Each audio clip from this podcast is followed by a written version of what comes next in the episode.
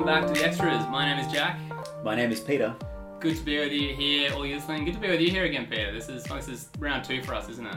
That's right. Yeah, good to be back. We had, had a good time last time. Uh, keen to get back into it as we get into a new series as well. So if you're listening, last time we wrapped up our Vision Month. Last week we've been spending the first part of this year thinking about uh, what we are seeking to do as a church and bringing our hearts into line with God's. It's been a wonderful time. We started something new in the Bible last Sunday. Peter, for those who may need a reminder, uh, what were we having a look at as we came to the scriptures for our new series? Jonah, Book of Jonah. Jonah, yes. That's Yeah. right. And I was all geared up, Jack, to hear what you had to say about it. And then, Yeah, and I didn't have anything to say in the end. Yeah, um, but many of you would have heard that on Sunday, I'm sure. But yeah, I was struck down with a, a crippling plague on, on Saturday and, and didn't make it to church on Sunday. Very sadly, it wasn't COVID. I feel like I've spent the last three days just telling everyone it wasn't COVID. I've had negative RATs. I've had negative PCR. I'm in the office now and I'm allowed to be here just just in case anyone's wondering. Yeah, I, to be honest, I don't really, really know what happened in the end. I the best theory we've had is that we were doing a pretty major mold cleanup after the big damp spot we had last week, and the symptoms I had, I think, correspond to some kind of mold poisoning. So there you go. never clean your house is the lesson to take home from yeah, that. exactly. That was my first mistake. Clearly, yes. Well, Peter, you did get into Jonah one for us, and I, I'm very sad that I missed out on preaching because it's a wonderful part of the Bible. Can you remind us what are some of the things that we see coming out of the text? Yeah, yeah. So Jonah is a really surprising book, and the surprises come right out of the gate. God commissions Jonah as a prophet, says, go and preach to Nineveh. Its wickedness has come up before me. Jonah doesn't want a bar of it. Jonah Mm. runs for the hills, he runs for Tarshish, he won't obey the Lord, but God is the inescapable God. You can't get away from God. Jonah tries very hard, he can't do it. And we spent a little bit of time thinking about what it means not to be able to get away from God, and particularly that we can't get out of the reach of God's mercy. Mm, yeah, such a good chapter. One of the lines I would have used if I got to preach it was, uh, "You can't run and you can't hide." I think that's the kind of thing that Jonah was putting before us. Yeah, you're right. Yeah, inescapable God, wonderful picture. Like you know, challenging picture, but wonderful in the end. Yeah, very helpful. Mm. We've had a lot of people texting in some some great questions, grappling with what's going on in this chapter. So we'll get into some of those. Uh, a few things to, I guess, clarify, particularly some of the things that you said, Peter. So, uh, question number one: Can you clarify what you meant by Jonah being a pagan? Isn't he a believer who was sinful and failed to trust God, rather than someone who doesn't believe at all? Yeah, well, I mean, the categories we're working with here are Israelite and non Israelite or, Mm. or pagan. Uh, so, yes, of course, he's an Israelite, and he says as much, doesn't he? He's very proud of it. I'm a Hebrew, and I worship the Lord Yahweh, the God of heaven. He tells you that. Mm. Uh, the point that I was looking to make was really just that his actual actions align much better with what the sailors think about God, that there are many gods and each god has its own little jurisdiction. Mm. His actions align much better than that. He thinks you can run away from God by getting on a boat Yeah. than with the affirmation that he worships the Lord, the true God, the God of Israel, who made the sea and the dry land, and who is, of course, the inescapable God. So he, he, he's not a pagan, but he acts like one. Yeah, his his walk doesn't come close to matching his talk in that regard, which I think is quite striking. Yeah, you, you have this picture. He's you know the theologically orthodox, like says all the right things, and you just look at his life, and it's just completely different to what he says. And I think in that there's some kind of warning for us as well. You know, when our our creed doesn't match what we do, that's that's a serious issue. Yeah, worshiping God's not just this intellectual thing; it's what we do that that matters as well. Yeah. Definitely. Yeah, interesting. All right, we'll keep going on. Uh, Another one uh, about casting lots. This is what the sailors do, verse 7, when they want to find out, you know, who does cause the storm, all of that. Uh, someone's asked, if casting lots counts as divination, shouldn't it be banned in Israel? The Israelites seem to do it all the time, though. Are we supposed to see that action as sinful? Yeah. Well, casting lots is a kind of divination, and I think, as the questioner rightly points out, there are lots of instances in the Old Testament where God says, Look, you guys are practicing divination, don't do it, I don't like it. Mm, Casting lots uh, refers to this kind of one sanctioned version of divination that God gives to his people. It has to do with these things called Urim and Thummim, mm, you can go look them up in Exodus 28. Uh, fair warning, there is not enough detail to work out what is going on. Yeah, we don't know what these things are, but yeah, they're there. Yeah. It takes a lot of reading between the lines. It seems Mm. to be a way to ask the Lord, the Lord's God given way of asking the Lord a yes no question Mm. to find out his will. So we see it happening a lot in the books of Samuel, for example. Yeah. The key difference is probably the same mechanic, you know, a way of um, probably throwing an object on the ground and Mm. two objects, and if they come up in certain combination, that means yes or no. The difference is not in the practice, but in where it's directed. Yeah. Are they inquiring of the gods, or are they asking the Lord, according to the means He's provided for them, what the Lord's will is? Mm. Yeah. And I guess the question of like, is it right or wrong? It's just kind of not the question that's on view in Jonah one. So you have these pagan sailors who are practicing divination by casting lots, and that's sort of exactly what you'd expect of people who you know worship many gods in this polytheistic world. And yet, it seems interesting that God, the one true living God, chooses to work through this you know pagan practice, and the lot falls on Jonah. Like in a in a passage where God sends the storm and God sends the fish. Like it's very clearly God's the one who's pulling the strings. And at this moment, He chooses to use that practice, which you know was calling on other gods. He chooses to work through it to actually reveal His truth, which is interesting. Like, you can see the sailors are on a bit of a journey through the chapter. Right, they end up you know afraid, and finally they fear the Lord and they sacrifice to Him. But yeah, yeah, I find it striking that God works through that in that moment. Yeah. That's right, and I guess it's a little reminder, isn't it, that even if they're appealing to what we might call chance, well, there is no such thing as chance Mm. because God determines the lot where Yeah. it falls. I believe there's a proverb to that effect, but I have no idea where it is. I think it's 1633. You can Oh, look that Jack, up. And, well done. It, it comes up all the time in the whole predestination discussion, which we'll get to later as well. It's coming up later too. Um, oh, stay tuned. Yeah, that's right. Yeah, you can you can check fact check that if you want. Look it up. If I was wrong, you can put in a connect card and remind me. That'd be great. All right, uh, we're going to keep going though. Uh, third question today: Did Jonah perhaps ask the sailors to throw him overboard because he wanted to test God, or he knew God would save him, or is it, as you said, Peter, that Jonah would rather die than go to Nineveh? Yeah, well, um, I'm grateful for the question because it gives me the chance to kind of reiterate. Uh, I tried to frame this as a question. Uh, is it the case that Jonah would rather die than Mm. obey God? Now, I purposely chose to frame it that way as a question because, strictly speaking, we're just not told. Uh, chuck me in the sea, he says, but he doesn't explain to us what he's thinking. And I'm actually convinced that the author of the book of Jonah is an extremely skilled storyteller Mm. and is deliberately withholding bits of information from us. There's a big reveal coming up later in the book about exactly what is going through Jonah's mind, but he wants to keep us guessing until we get there. Yeah, it's very interesting. Yeah, that's one of the things about a narrative is we don't always get all the questions that we might ask answered, and if we do, maybe not when we wanted them answered. So yeah, it's like you said, chapter one, Jonah flees, and you're like, but why? Like, was he scared? Was he angry? Was he like, what's going on? And the narrator's like, no, he just he flees, and we watch him, and yeah, you, you just have that question tantalizingly dangled there, just waiting for an answer. Yeah, we don't get there yet. In this case, God's word is going to work on us, not by giving us answers, by, but, but by pushing us to ask questions. Mm, fascinating, yeah. We'll get into that dynamic in a big way in a few weeks in chapter 4 as well, where it ends on a question, yeah. Mm-mm-mm. Yeah, hang out for that. All right, we'll keep going. Uh, someone's asked, wasn't the name of God, Yahweh, wasn't that culturally unspeakable? So when the sailors call him by, call God by that name, is that still showing that they've missed the point of who God really is? Yeah, it's a good question, and it's referring to uh, later Jewish practice, and still to this day, the practice of avoiding pronouncing the name of God. And so, if you read the Bible in Hebrew, for example, it will write out God's proper name, but it will make it clear that you're not supposed to say it. You have to Mm. say a different word. You just say, uh, "My Lord," instead of saying His name. You don't say the name. And of course, this is related to the third commandment don't take my name in vain, Mm, says the Lord. And it's an effort to re- really make sure, you know, you can't take the Lord's name in vain if you never say the Lord's name.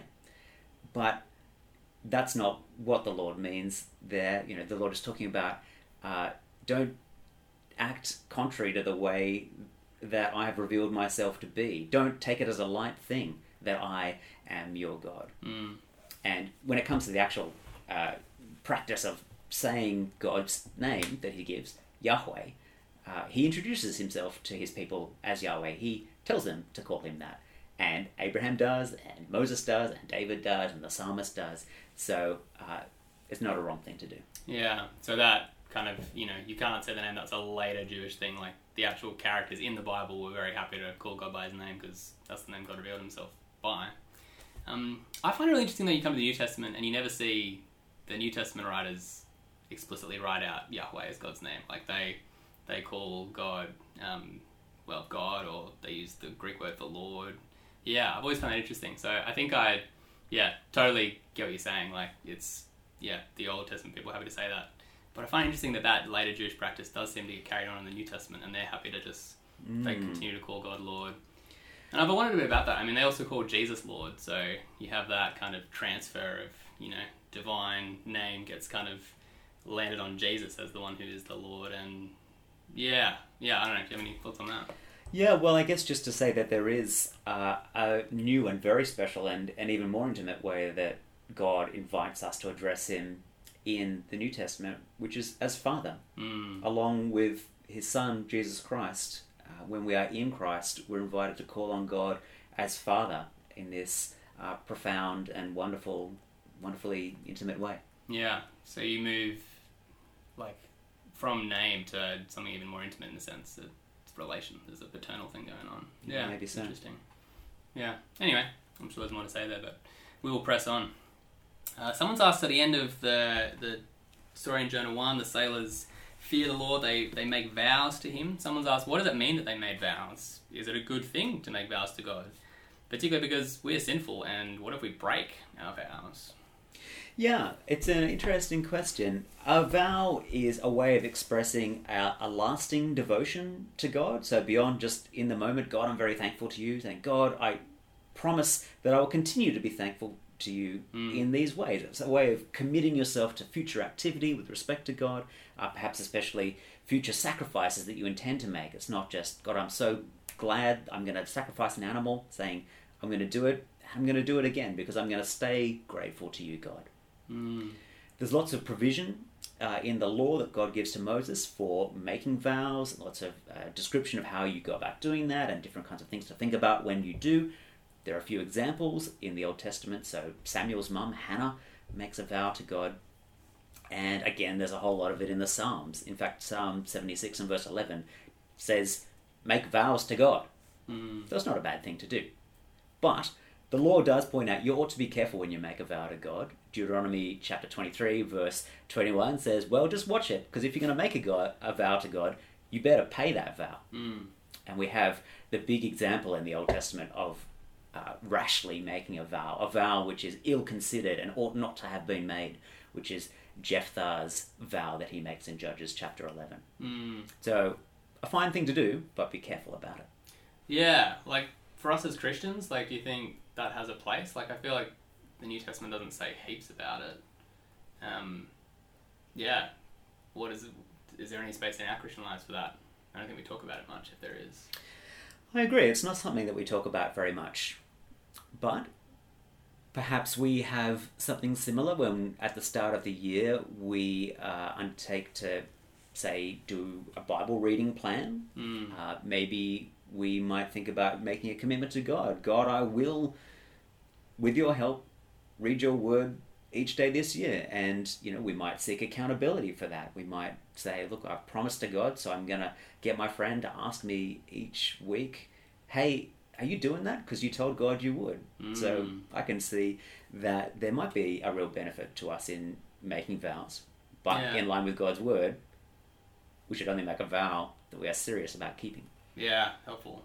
I wonder if we're if we're. I mean, I just thinking about reflecting on my own heart, and I think like I think I'm so conscious of sin and the fact that I fall short so much that I sort of immediately discount any possibility that I would possibly live up to anything I promised to God. I wonder if we, you know, we can so, um, and I mean, there's something right in that, right? Like, yes, we are sinful to the core, but I wonder if we short circuit the process of actually like God saved me, He's changing me, He's remaking me in the image of my Creator. Like, you know, I Romans eight, like we have the capacity to please God in some sense at least. Now the Spirit is in us. Like, are we a little bit pessimistic? Like, we don't want to make a promise to God because we know we're going to break it. But maybe by God's strength and the Spirit, this will be the time we continue to serve Him. And yeah, yeah, I want to be sell ourselves short in well, sell the spirit short, really. You know, sell His work in us short.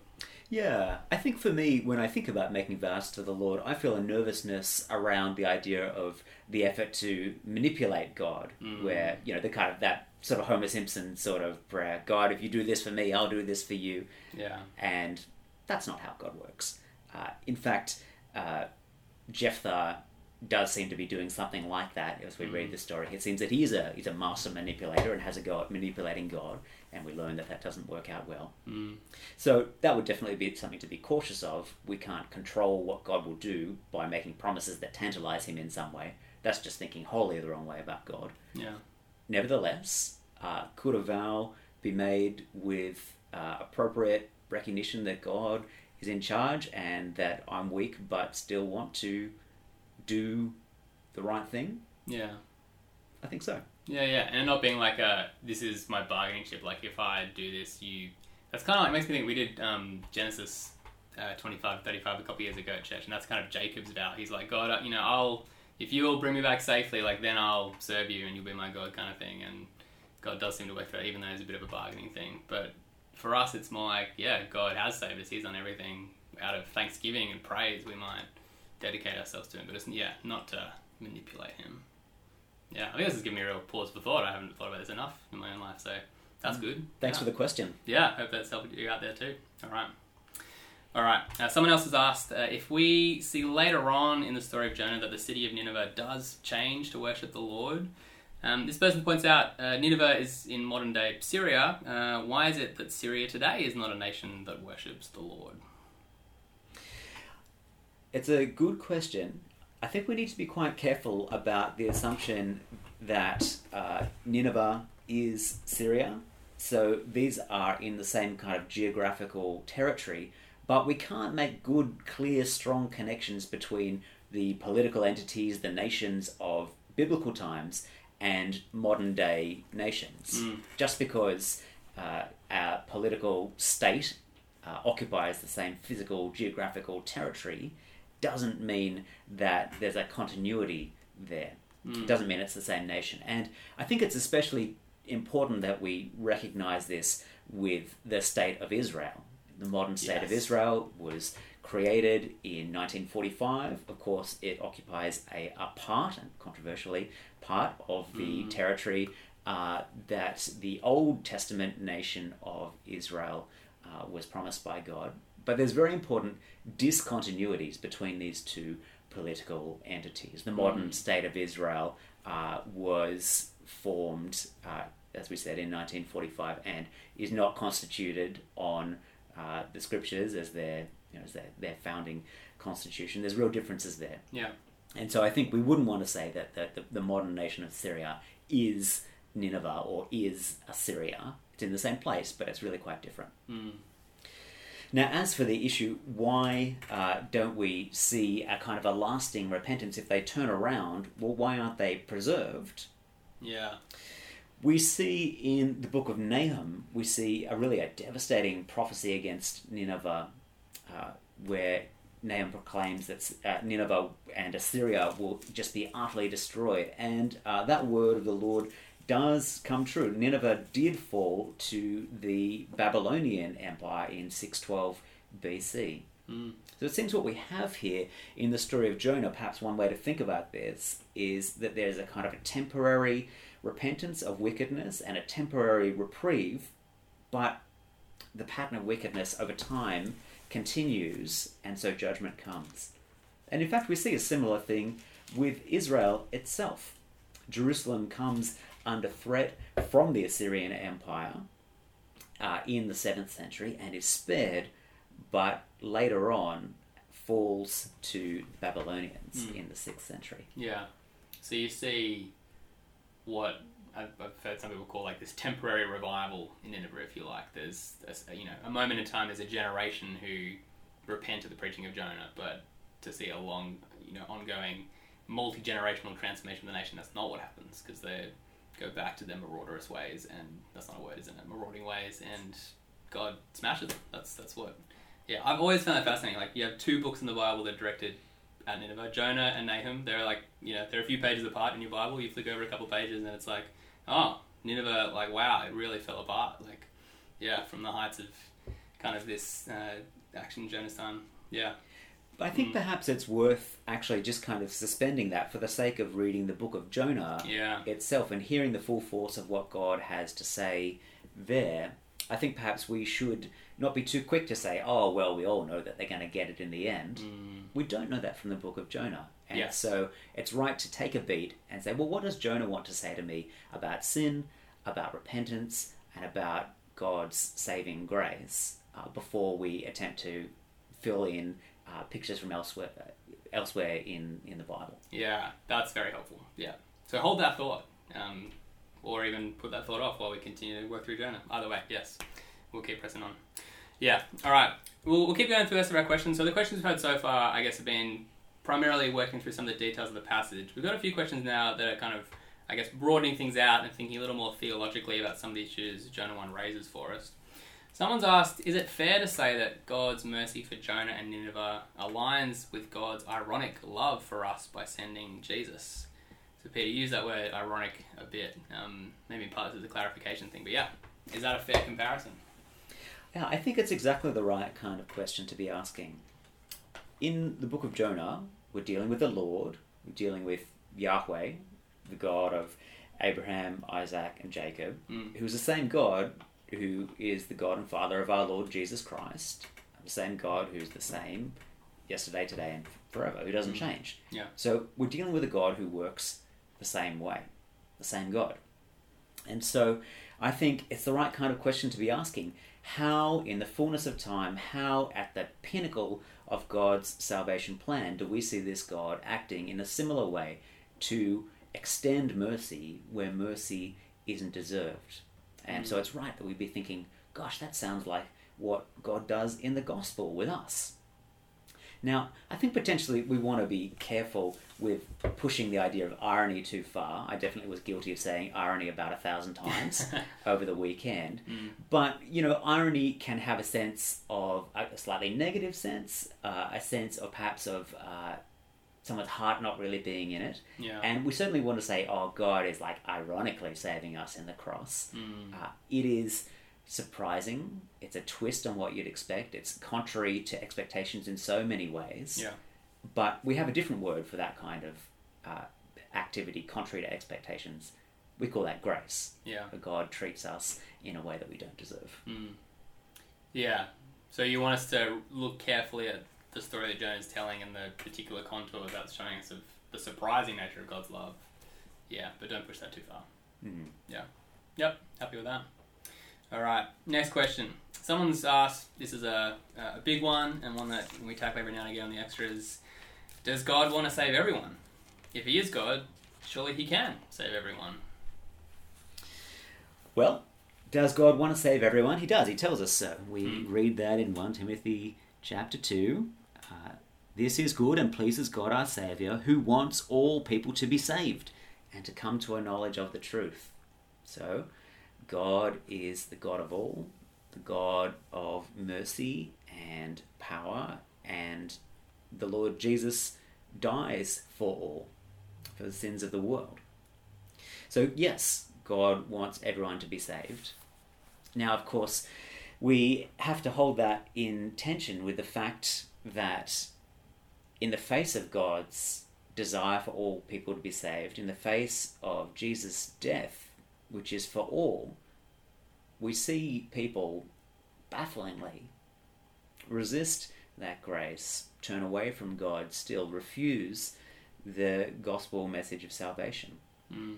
And uh, in the scriptures, uh, there are, are various ways that the biblical authors try to wrestle with what's going on there. But one important way is the teaching they have about God's choice, God's uh, electing grace, Mm. that God uh, moves some to repentance and faith, such that they are saved through the, the death of the Lord Jesus. Mm.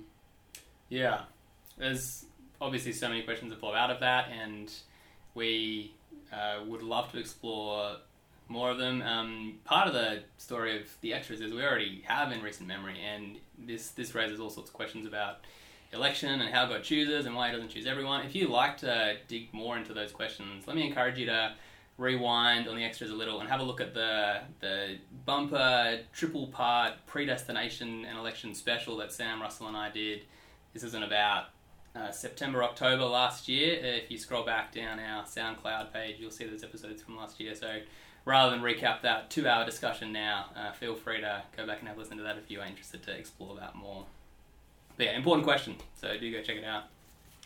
We'll keep rolling on, Peter. Uh, someone else has asked, how can we be satisfied with God's justice when evil and injustice continue to happen here on earth? Yeah, it's an important question, isn't it? Especially uh, when, as we were thinking about on Sunday, uh, terrible injustice continues to be a feature of our experience in the world, both globally in the things we see and hear about in the news, but also personally for many of us mm. in our lives. Uh, we uh, believe that God is the God of justice, He's the inescapable God, that He sees what happens and cares about it, and yet, and yet the, the experience of various kinds of suffering, but especially suffering as a result of the wicked behavior of others continues to be a part of our lives. Mm. This is a question that God's people have always wrestled with. Yeah. You can see at many points in the Bible that's exactly the kinds of questions that God's people are asking. The kind of technical name for this kind of discussion is is theodicy. We're talking about God's justice and how to think about God's justice in light of our ongoing experience of evil. Mm. It's possible to have quick and easy answers to these questions that, well, you know, God sort of does his best, but you can't expect too much. There are some things that are just out of his control. Yeah. Conclusion weak God. Why is he worth worshipping at all? Yeah. Or, don't worry, God works all things for good. I'm sure that there's a reason that that terrible thing happened to you. God's going to do something good. Just wait and see what it is. Yeah. Conclusion evil's not really that bad, you know, it's going to be good for you in the end. So you sort of take away the evilness of evil, and it's all going to be fine because it'll turn out alright. Yeah, yeah, and that's why we have to resist those quick and easy answers mm. because they're not good. They don't accord with our the reality of our experience and what the Bible teaches us that evil is evil. Yeah. That it's not a good thing, and God is not prepared to make its peace with it, and neither ought we. And that God Himself is good, does no evil. He is just. Mm important to resist those quick and easy answers. I think it's actually important as well to resist the kind of answer that the secular world might give. Well, we just live in a universe. There is no God, there are only cosmic forces, and we're just a bunch of atoms bouncing off one another. So, you know, crying out for justice, where's it going to get you? Yeah, some people get lucky, some don't. What can you do? Yeah, it's not an answer, frankly, that you can live with. Mm. Uh, and it is not an answer that accords with our experience. It makes the cry for justice foolish. Yeah. Why cry out for justice in a blind universe? Uh, evil is not really evil, it's just what is. Mm. The Bible gives us answers which are not quick or easy. The Bible's answers have to do with waiting. Yeah. Waiting is a painful thing. And so that's the dynamic that we see, for example, in Revelation 6. Revelation really is a book all about how uh, awful and difficult things continue to happen, including to God's special people mm. in the world. Uh, evil continues, and God's people get trampled. And we have this picture in Revelation 6 of the, the prayers of the saints coming up to God, and they, they, they're calling out, How long, sovereign Lord, holy and true? until you judge the inhabitants of the earth and avenge our blood. The Bible doesn't really give us an answer, but it gives us that question how long? Yeah. And the, the presupposition of that question is well, God, you're too good to put up with this. You're too powerful, you're too just. So, how long can it continue? And we're left waiting, waiting for what we know God will do, for a day of justice we know that God will bring. We don't know when, but we know that he will. Yeah. Yeah, yeah. so much helpful stuff in there. I think other things that come to mind is like the significance of the cross in this is just paramount. Like the cross is God's kind of declaration to the universe that He is just, that He won't just sweep sin under the rug. Like if it were possible for God to just say, "Oh yeah, you've sinned, but whatever, that's that's fine," you know, that's just don't worry about it. I'll, I won't worry anymore if you don't. Um, no, like if God didn't even spare His own Son, but gave Him up for us all, how seriously is He going to take sin? Like He will right every wrong. The cross is the is the kind of the, the breaking in of God's justice into our world. Mm. It hasn't finished yet because injustice is still rampant. But God's kind of the writing's on the wall that God is going to take this seriously and He will bring an end to every wrong. That that day we're still waiting for, but it's going to come because the cross is the the signal to everyone that the you know evil has an expiry date. Mm.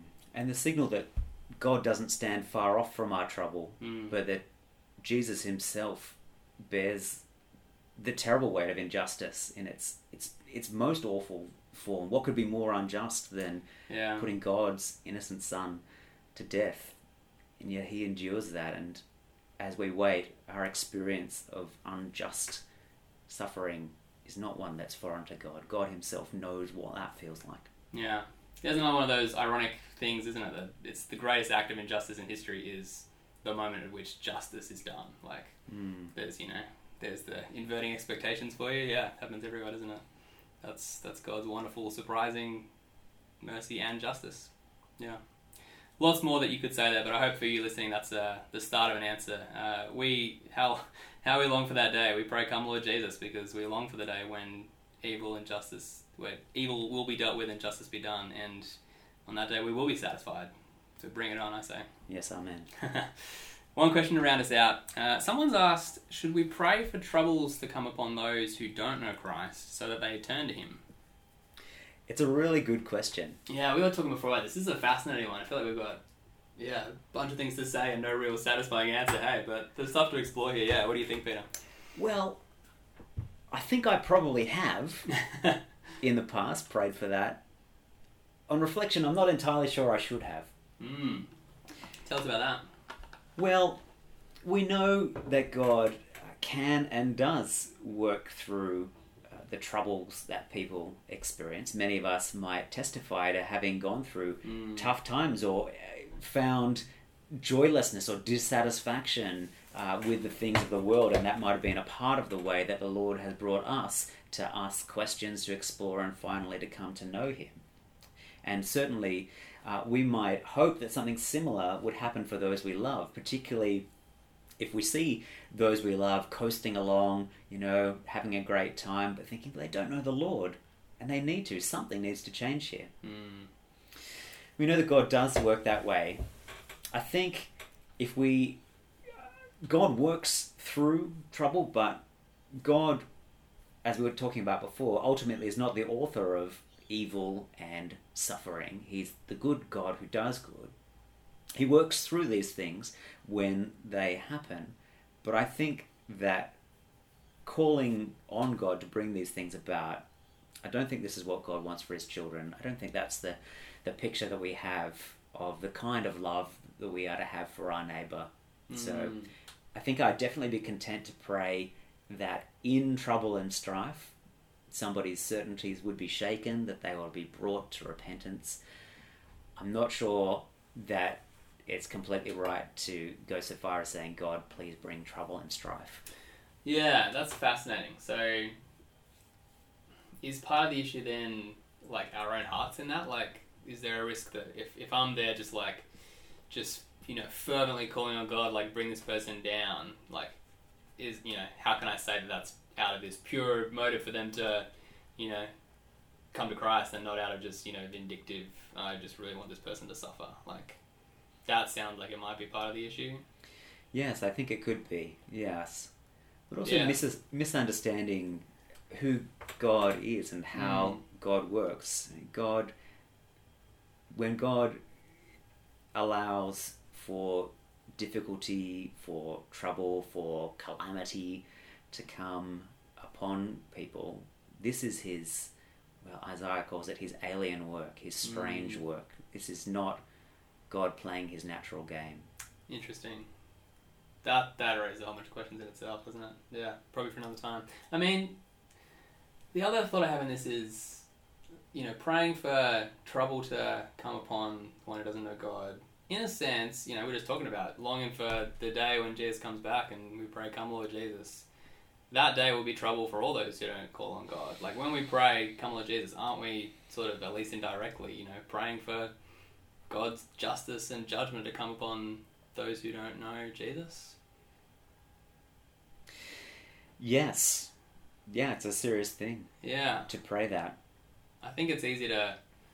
Yeah, I mean, I don't know exactly how the scriptures help you wrestle through that, but I think when we pray, Your kingdom come, I think in a sense, I don't think we're called to pray that primarily because we want to see our, you know, quote unquote enemies kind of, you know, cop it. But in a sense, I think that's true, isn't it? We want to see justice done. We want to see, like, sin is an offense against God, and we long to see God honored in His name, no longer uh, maligned by those who reject Him. And so it's right, I think, for us to long for justice in that sense. But I suppose that is different to longing for judgment upon this particular person who I actually want to come to know Jesus so they are spared from the judgment. So yes, Yeah. it's a different thing. But there's yeah, I feel like there's something there's something in there that I'm still trying to wrestle through. Yeah. Certainly, the Lord teaches us to, to pray for God's kingdom to come, which is, as you say, to pray for the day of justice and mm. the day of the Lord for the sinner is darkness and not light. It's a that's a fearful day. Yeah. So it's a serious thing that we pray when we pray the Lord's Prayer. But the Lord also teaches us that if He delays in answering that prayer, if the day of the coming of God's final justice is delayed, this is God's forbearance. Mhm. He hesitates because He wants people to be saved. Yeah. And he tells us that now is the favorable time. Now is the time of salvation. Now is the time before the end comes. It's around the corner, but now's the day to call upon the name of the Lord and to be saved. Yeah, yeah, that's that's crucial, isn't it? Yeah, God's patience means salvation. That's a good thing. Yeah, yeah. Like we said, it doesn't seem like there's a clear answer coming out of all that, but we hope that's been helpful to wrestle through some of those questions about yeah, justice and prayer and the people we long to see come to know Jesus. Yeah, it's complex, isn't it? But yeah, there's yeah, lots there for us to chew on. So great questions. Yeah, really glad we got to chat through these today. Peter, to, to wrap us up, uh, where are we going this coming Sunday? Well, hot on the heels of Jonah 1 is Jonah 2. Stop the press. Yes. That's right. Yes. It's Uh, fish time. We're going to talk about the great fish. That's what's going on. There's the prayer. If you get time to read Jonah's prayer, it raises all kinds of fascinating, perplexing questions about what's going on. I've really been enjoying wrestling with God's word this week, as I know you have as well, getting Mm. ready to preach. It's going to be a good one. Very excited. So it'd be great for you to have a read of Jonah 1 verse 17 through the end of chapter 2. Be prayerfully thinking through what is God saying to us and come ready to wrestle with that with us on Sunday. We're looking forward to it. And we'll catch you then. Thanks, everyone. Bye. thank you